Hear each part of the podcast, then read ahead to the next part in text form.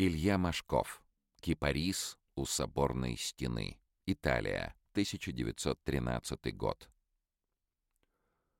Начиная с 1915 года в выставках Бюро Надежды Добычиной принимал участие Илья Машков, один из основателей авангардистского общества «Бубновый валет».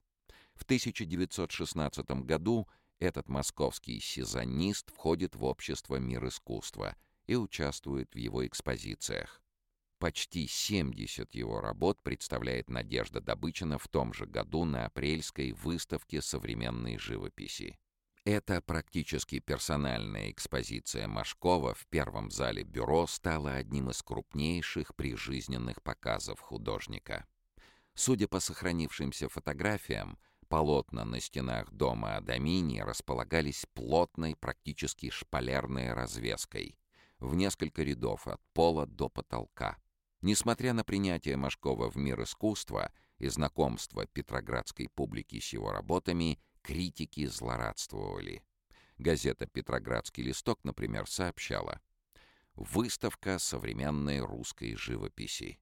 Под таким заголовком открылась в залах Бюро Добычиной выставка группы «Господ», именующих себя представителями новых художественных течений. Очевидно, эти господа решили взять себе исключительную привилегию на современность. Бесцеремонность заголовка как бы характеризует и самую выставку. Госпожа Добычина с каким-то злым юмором распределила экспонентов по палатам, то бишь по комнатам. Первая комната сидит Машков, вторая комната сидит Кончаловский и так далее. И когда проходишь по этим палатам, то невольно приходят на ум палаты Удельнинской больницы.